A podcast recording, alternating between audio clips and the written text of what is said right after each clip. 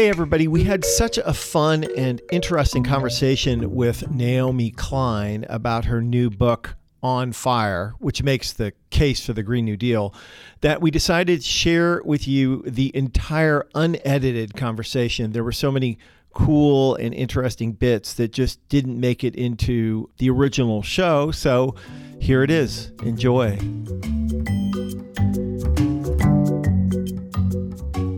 Hi, Naomi. It's Nick Hanauer. Hi, Nick. How are you? I'm good. How are you? Good. And I'm joined by my colleague, uh, Jessyn Farrell. Thanks Great. so much for joining us today. Yeah. It's great to So have you. We're super excited to talk to you about your new book. But before we do that, if you don't mind, uh, we need a slate. So please identify yourself and uh, your book and plug anything else. I'm Naomi Klein. My new book is On Fire The Burning Case for a Green New Deal. We're thrilled to get to talk to you about it. Our podcast is devoted to mostly economics, but uh, the I I suppose that one of the major themes of um, the podcast is that, in particular, Americans' brains were trained to believe that economics.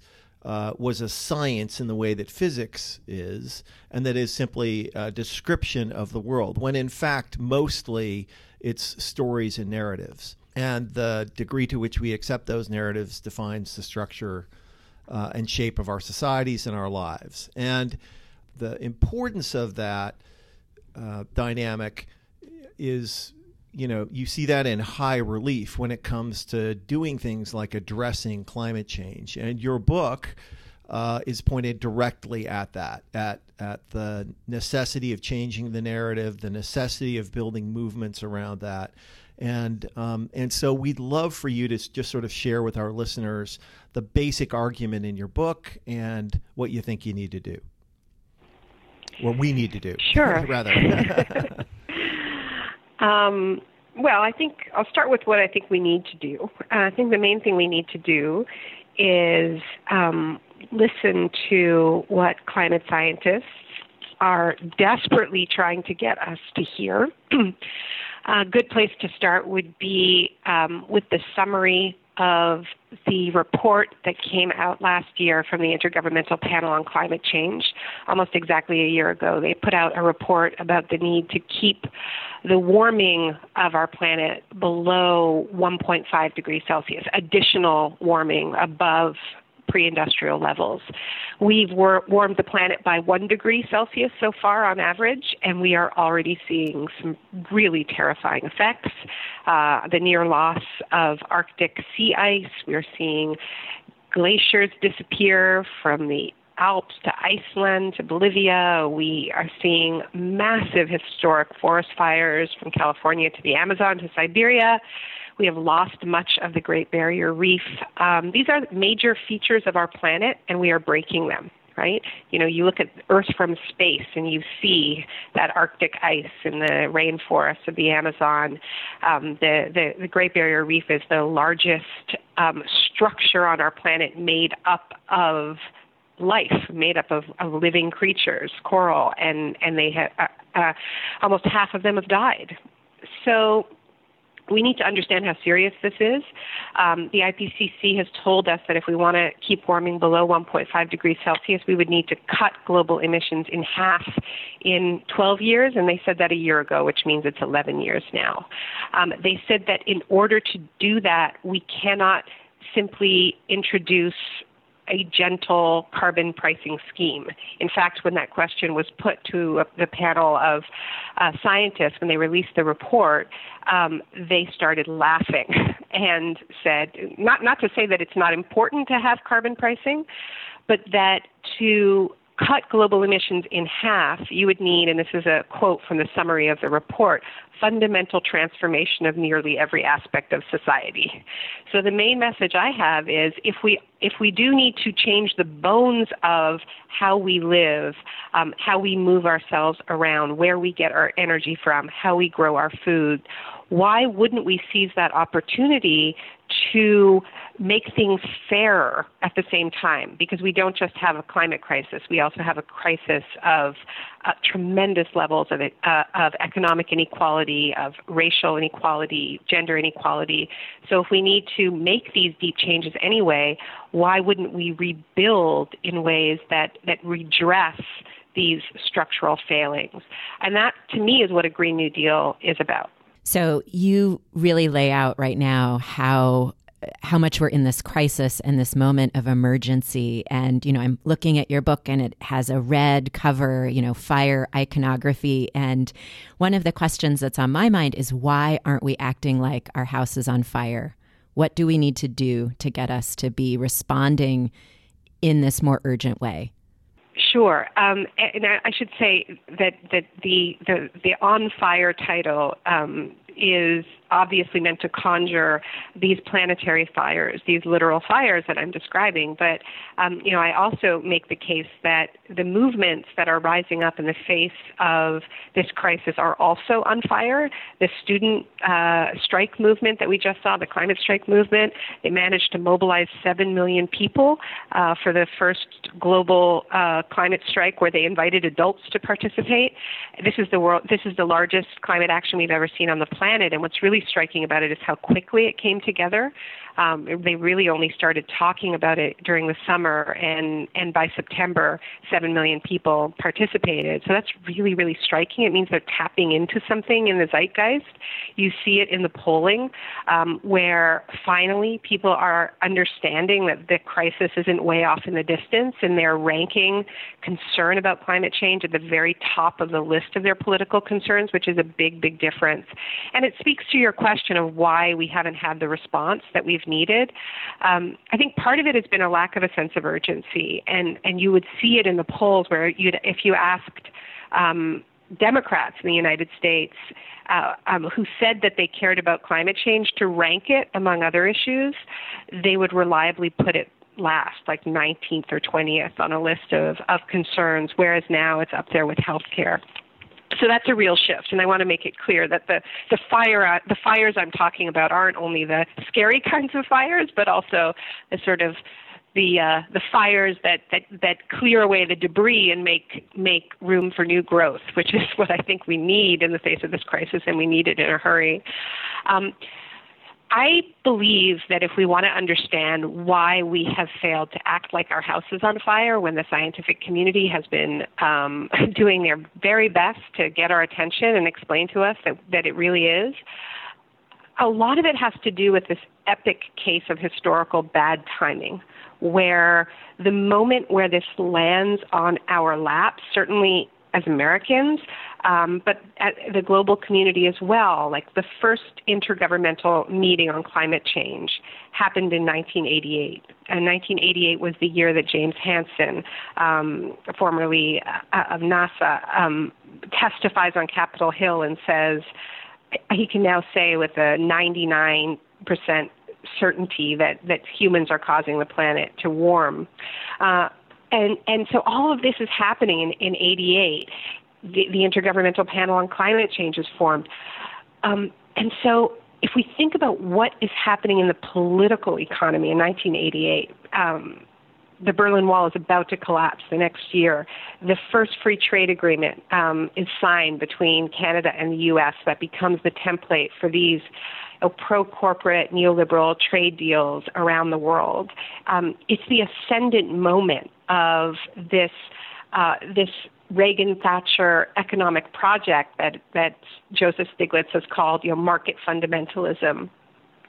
And this is really the worst time in human evolution when we could have faced a collective crisis like climate change because it does demand that we break every single one of the precepts of that um, ideological economic project, which, you know, you, as you said, Nick, um, we're trained to think that it is scientific, and that's certainly what Milton Friedman and, and, and Friedrich von Hayek wanted us to think. In fact, they were passionate about making economics no longer a part of political science, but on par with science and chemistry, so no one could argue with it, right? Right. Um, and and and and and and it was this was their moment in the late 1980s. It was certainly Friedman's moment when finally they had politicians who were really listening to them around the world. Um, but to deal with the climate crisis, we need huge investments in the public sphere. We need to regulate corporations and tell them you can't dig up all that carbon. Um, we need resources to pay for it, which means we shouldn't be slashing taxes for corporations and, and, and wealthy individuals, which is what we're doing in this period. So if we really want to understand why we fumbled this as badly as we did when we all started getting together to talk about it in the in the late 80s and early 90s, I think a lot of it has to do with this ascendant moment, the end of history moment, the there is no alternative moment.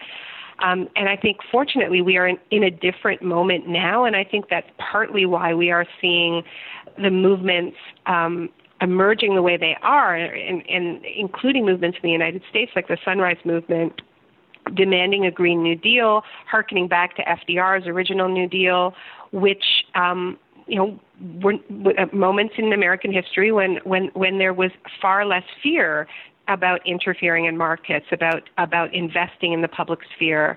Um, so yeah, I guess that would be my best ex. I, I mean, I could go deeper. I could also say that it's, you know, I could also bring it back to, you know, the 1500s and the idea of treating nature like a machine and us as our, as its masters. Uh, you know, I could talk about, you know, Christian texts and telling us that nature is our dominion. It depends how far back you want to go. well, we want to get to that too. I think, yeah. you know, but I think what you're um, putting this squarely in the ascendancy of ne- neoliberalism is really important, and that yeah. moment in the late 80s and it's a great segue into the Green New Deal. And, you know, my fundamental critique of the Green New Deal is it allows us to take on neoliberalism in a very explicit way, which is to say, environmental regulations don't kill jobs. Instead, it is the source and possibility of broad based and shared equitable prosperity. So I'd love to hear you talk a little bit about why the Green New Deal gives you cause for optimism if that's not overstating the case. No, I mean, it gives me a lot of optimism because um, it is the first time I think we've talked about a policy response to the climate crisis that is on the scale of the crisis. Yeah. Um, it's the first time we've put justice at the center of that response.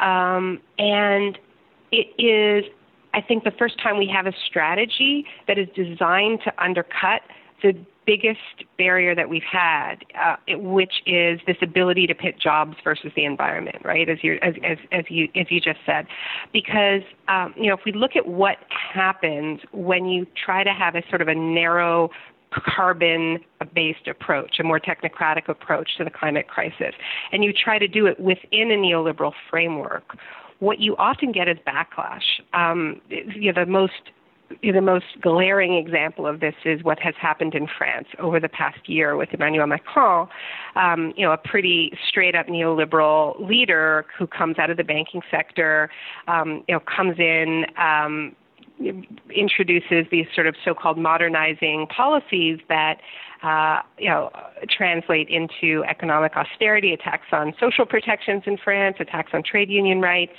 hands out a bunch of tax breaks to millionaires and corporations. So he's following the neoliberal playbook to a T.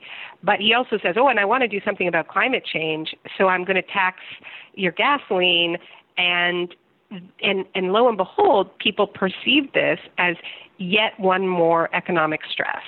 Um, and they perceive it as tremendously unfair because they see um, that the people who are actually driving the climate crisis are doing pretty well and actually getting a whole bunch of um, of goodies from this uh, from Macron. And so you have the yellow vest movement, the Gilets Jaunes movement, Um, and their slogan is You care about the end of the world, we care about the end of the month. Um, and and the whole thing falls apart. You know, we have riots in pretty much every major city in France, and Macron backs off and says, "Okay, we won't have the tax after all." Um, so, with the Green New Deal, what we're saying is everybody has a right to care about the end of the world and the end of the month.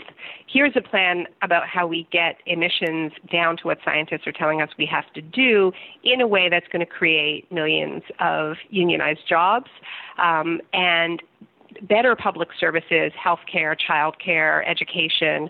Um, so while there are areas where we are going to have to contract in the face of this crisis, he, there are also tangible ways in which people's lives are actually going to get easier.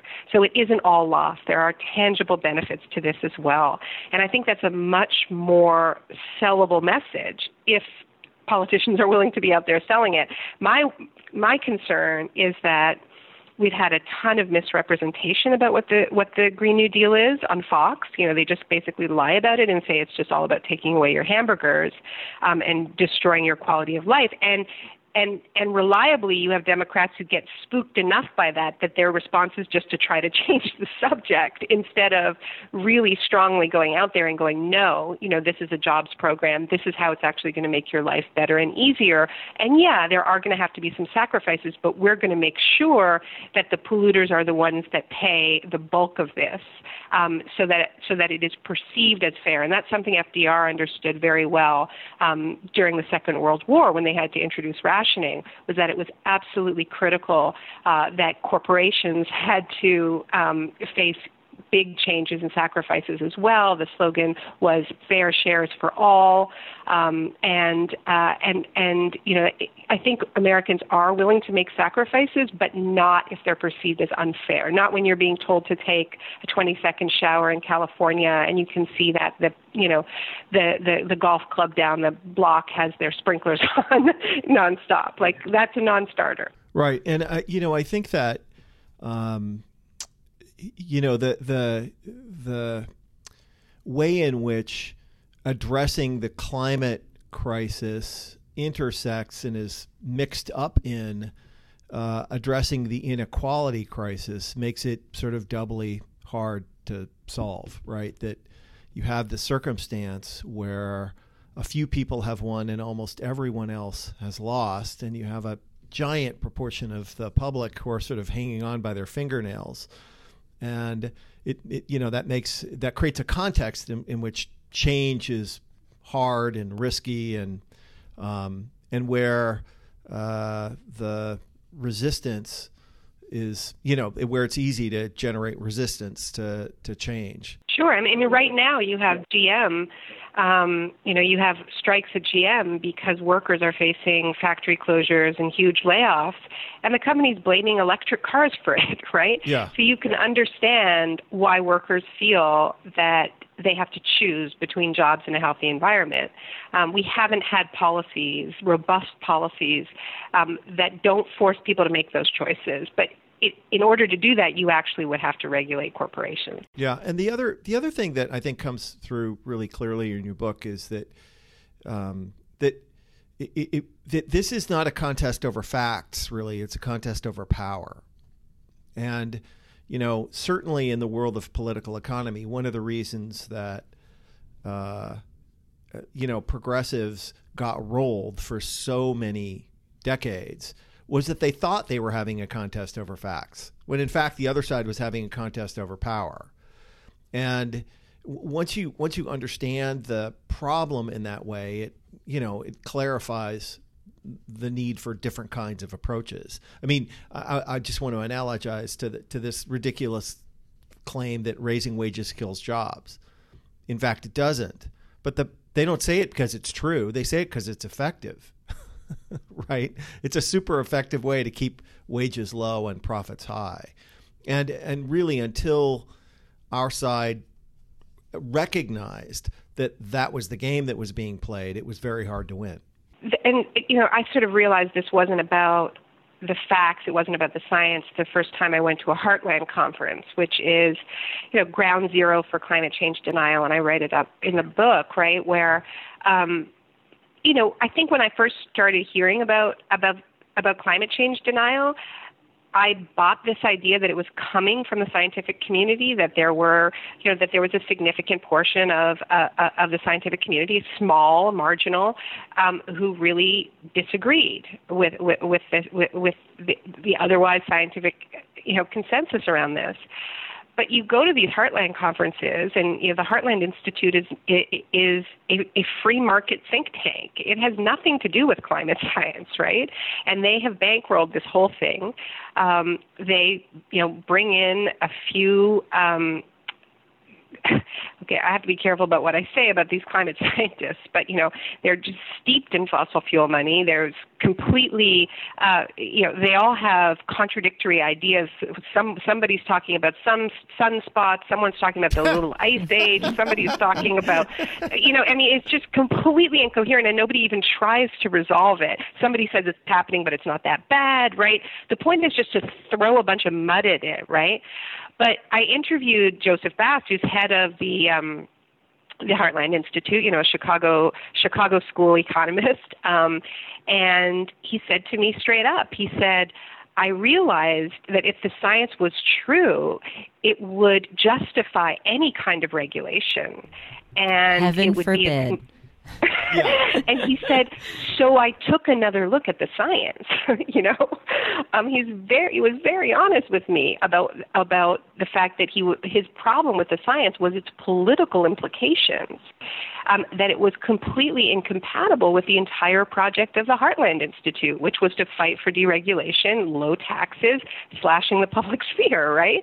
Um, and so you have these heavily motivated, ideologically motivated parties like, you know, Heritage, uh, you know, um, the Center for what, what the CEI, American Enterprise Institute, um, Heartland, the Ayn Rand Institute. I mean, this is who is at the climate change denial conferences, and it makes it pretty clear that it is not about the science. It's about protecting this particular very profitable worldview, right? Um, and you know, I think in part there's been a failure on the on the part of of liberals who saw this and thought that the right way to respond to it was to say, oh no no no we can do this just by changing our light bulbs and you know having a revenue neutral carbon tax you know that is just going to give everybody their money back and trying to sort of cram this into its own neoliberal um you know framework that where it wouldn't be too threatening to the market. But it was actually in a weird way i think the right that understood better that actually that that stuff was never going to work um and that they really had to to deny it all because ultimately it's too threatening. Um and you know the real problem i th- what i'm really frightened about and what i write about in the book is that I actually think we're going to look back on the age of the climate change denier with some nostalgia because it's becoming really, really hard to deny the, deny the reality of climate change with a straight face. And more and more, we're seeing people on the far right identify themselves as eco fascists um, who say, okay, the science is real, and that's all the more reason why we need to protect white Christians in our countries and fortress our borders and keep out Mexicans. And, you know, this is becoming explicit in the United States and Europe. We're now seeing, you know, far right parties like Marine Le Pen's talking about climate change as part of the reason why they are advancing their racist, xenophobic um, agenda. So, you know, I think it, yeah, we have to be, be, yeah, careful I mean, think, what you wish for yeah, in terms right. of trying and, to convince them it's real. Yeah, and and that is really insidious and scary. And yet, you write about, and you mentioned earlier in the interview, the fact that these social movements are really on fire in this moment. And it would be really great to hear you reflect on how we can use activism and movement building in this particular moment to change narrative, to push things like the Green New Deal. What is it that we need to be doing right now to fight against all of this? So I think that the, the biggest challenge we have or one of the biggest challenges we have, is that the most successful part of the neoliberal project um, in the 80s and 90s was you know less the idea that these policies were actually going to create sort of the best possible outcomes. Um, those ideas have lost a lot of power, right? There's very few people who will say to you with a straight face, yes, if we make, you know, the wealthy richer, it will eventually trickle down and lift all boats, you know? The era of sort of the true neoliberal believers has really passed. But I think what has not passed, what still lives with us, is the idea that there is no alternative to it. Um, that, you know, that the Thatcherite, there is no alternative. Um, you know, the Fukuyama, there, you know, this is the end of history. The idea that we as humans are only capable of um, pursuing our most, you know, short-term, uh, um, selfish uh, um, urges. These messages are really, really deeply ingrained, and they do come from economics. Um, because the truth is, there's a lot of ways to be human, and there are people, uh, you know, yeah, I mean, I just want to point out that that idea, the Homo economicus, that people are rational and selfish, um, and by so describing our nature, gives has given a generation of people permission to be our most selfish. Uh, you know, all of that over the last forty years has been shown to be nonsense. It's just it's just objectively false. I mean, people can be right, selfish. Pe- people are people are lots of things. yeah, right? that's right. But in general, people are cooperative and altruistic, and so on and so forth. And that's that's the part of us that we need to um, that that that that we need a culture that promotes that, not Right, exactly. We right. need systems that light that up. And you know, and if I can just go on a, a, a little bit of a diversion here, you know, I was recently in Chico, California, um, which is just down the road from Paradise, California, where you had um, a devastating wildfire a year ago. 85 people were killed, and now 86 because another person died in hospital very recently. Um, 14,000 homes were, were destroyed and the population of Chico exploded because they had climate migrants by the thousands in their communities. And people responded with so much generosity. Um, you know, the the the the, parking lot of Walmart was filled with people bringing food and clothing and organizing databases to make sure that people who had spare bedrooms opened them up to families who needed a place to live. And it was just sort of like it it, it just flew in the face of this idea that all we care about are ourselves and all we are is selfish. But you know what? Visiting this community a year later, and by the way, they're fighting for a Green New Deal in Chico it was really heartbreaking because I heard a lot of stories about how despite this urge to um, to to meet this crisis with open arms and to treat strangers um, um, as as if they were friends and and and to, to really be our best selves in the midst of this crisis, all of these market forces were bearing down on them that were pitting people against each other. So rents were going up, um, every, you know, utilities were going up. There were all these stories about real estate profiteering. Um, they weren't getting the mental health supports that they needed. Um, and so here you have this community that is really trying so hard uh, to, to live up to the best that humans are capable of. But all of these systems are encouraging Homo economicus, you know. And so it, for me, it was it was just it just really made real how important it is to invest in the social infrastructure around the Green New Deal. It's why it is important that it talks about healthcare and childcare and mental health supports, and not just the kind of the, the hard infrastructure of renewable energy and public transit. Like we need all that too, right? But we also need to support people as we deal with these shocks. Um, so, in terms of the most important thing that, that we need to do right now, I think we need to. Um, lift up narratives that show other ways of being human, um, including examples in American history that tell stories about about other times when people pulled together in the face of crisis.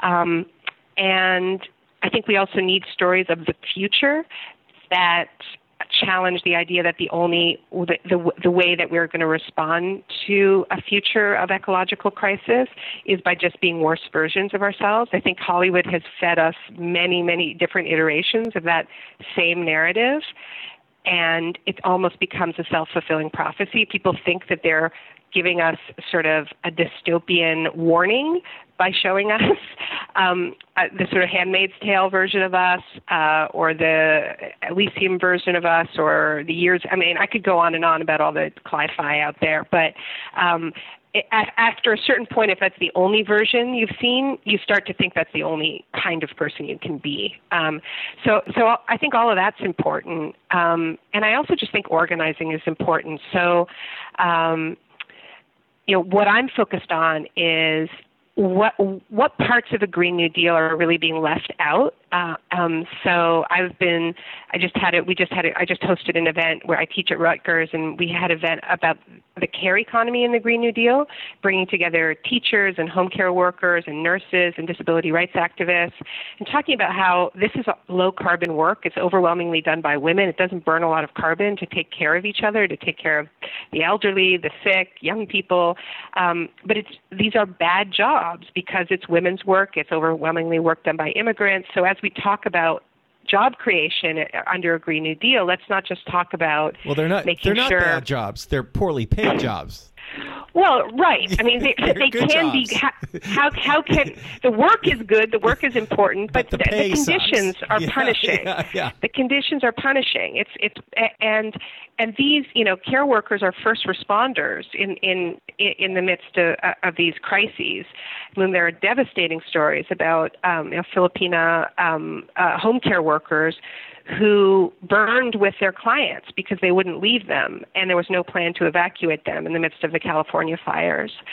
So we need to respect this work, and we need to make sure that that, that they're good jobs um, because this is the fastest growing labor sector in the American economy. And the trouble is because it's women and overwhelmingly immigrant women that's that are doing the work, we've allowed them to be bad jobs. Um, but so yeah, let's recognize that they're not only good jobs um, it's the work that binds together our communities, that makes us less stressed, and it's low carbon, and we can make it lower carbon.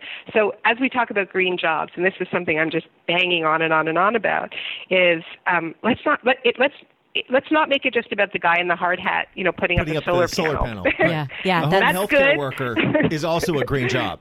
And that is Exactly. such, Yes. that's such a great uh, insight about how the care economy can really be a part of the Green New Deal, and it's kind of great to bring that high note into this conversation. And one of the, you know, just as a final question, it would be really great if you could take a moment and reflect on why you continue to do this work. Oh dear. I mean, look, I am motivated. high note. I mean, I- I don't know if I can be only high on it.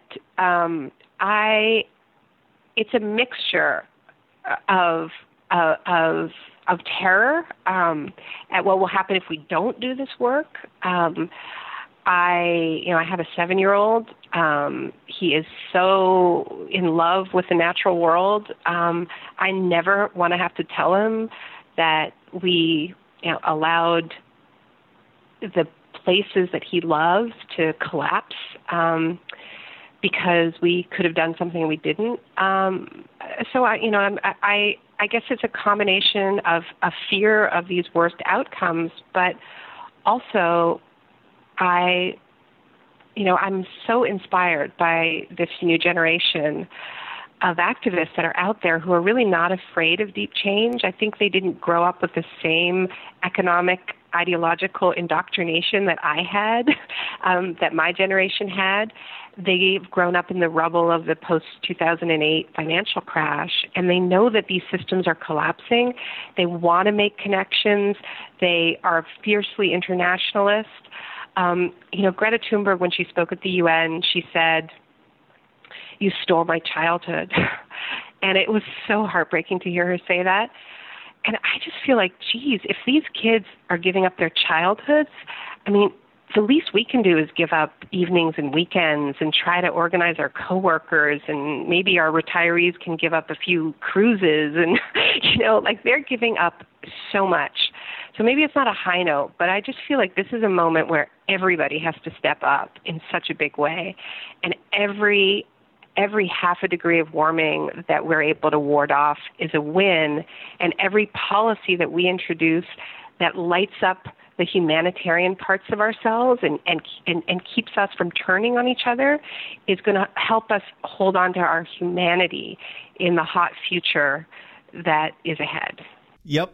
Yep, yep, yep. Yeah, we really appreciate those those thoughts and I think that that's a really good place for all of us to focus our attention on those policies and efforts that really lift ourselves up as uh, as humans and not divide us. So we really, really appreciate your time with us today. This yeah, has been a really meaningful so interview. We, we, of course thank been... you. I really appreciate the, I really appreciate it too. It was such a nice conversation for me. I'm sorry I get a bit bleak sometimes. No, that's okay. we it's got okay. it. So, yeah, it's okay. All right. Uh, uh, well, thank you so much for spending time with us, and uh, Thanks, we will talk more in the future. All right. Okay. Take care. Thank good. you. Thanks. Bye. Pitchfork Economics is produced by Civic Ventures. The magic happens in Seattle in partnership with the Young Turks Network. If you like the show, make sure to subscribe, rate, and review us wherever you get your podcasts. Find us on Twitter and Facebook at Civic Action and Nick Hanauer. Follow our writing on Medium at Civic Skunkworks, and peek behind the podcast scenes on Instagram at Pitchfork Economics. As always, from our team at Civic Ventures, thanks for listening. See you next week.